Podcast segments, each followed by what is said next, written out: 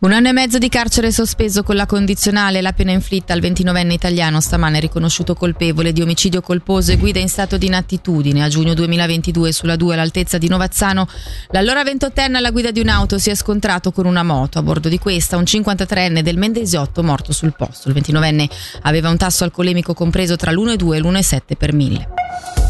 Si è tenuto ieri sera l'incontro tra i sindaci del Malcantone e il direttore del Dipartimento del Territorio Claudio Zali in merito al progetto di circonvallazione Agno Bioggio rivisto dal Cantone a causa dei costi troppo alti.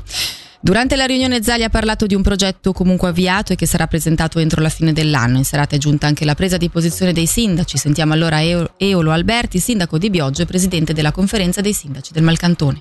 Siamo usciti molto soddisfatti, in particolare Zali diciamo, ci ha ascoltato e porterà il progetto nella sua totalità, quindi non verrà più suddiviso in due parti ma bensì realizzato in una parte sola. Il credito per la realizzazione verrà poi sottoposto al Parlamento, si spera entro la fine dell'anno e soprattutto l'indicazione è stata quella di interagire con la conferenza dei sindaci e soprattutto con i due comuni interessati, cioè Agno e Bioggio.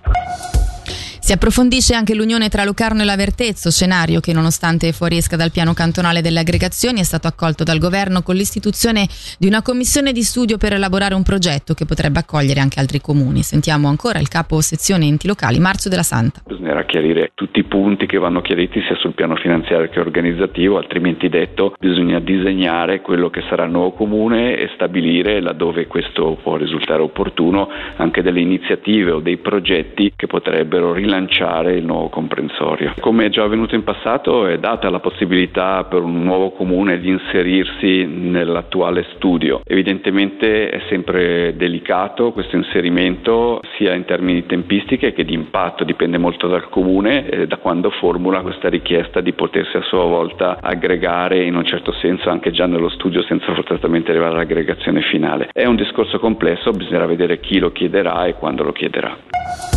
Da cento anni mille voci per un coro è lo slogan coniato dal centenario della Federazione Ticinese Società di Canto. Le oltre 50 corali del cantone si ritroveranno nel corso dell'anno in sei eventi per festeggiare questo e altri compleanni tondi dei singoli gruppi che culmineranno con un coro unico composto da circa mille coristi a Bellinzona il prossimo settembre. Sentiamo Roberto Ghiazza, responsabile degli eventi del centenario. La federazione in quest'anno di festeggiamenti ha voluto veramente esprimere tutte le sfaccettature dei cori presenti, delle regioni e quindi diciamo così si è voluto impegnare in questo programma intenso di appuntamenti.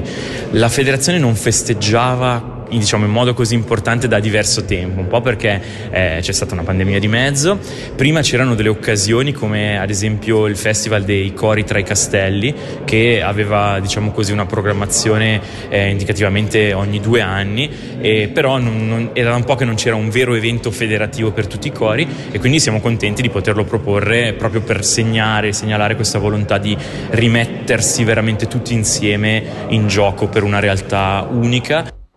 E dalla redazione per il momento è tutto, prossimo appuntamento con l'informazione tra meno di un'ora.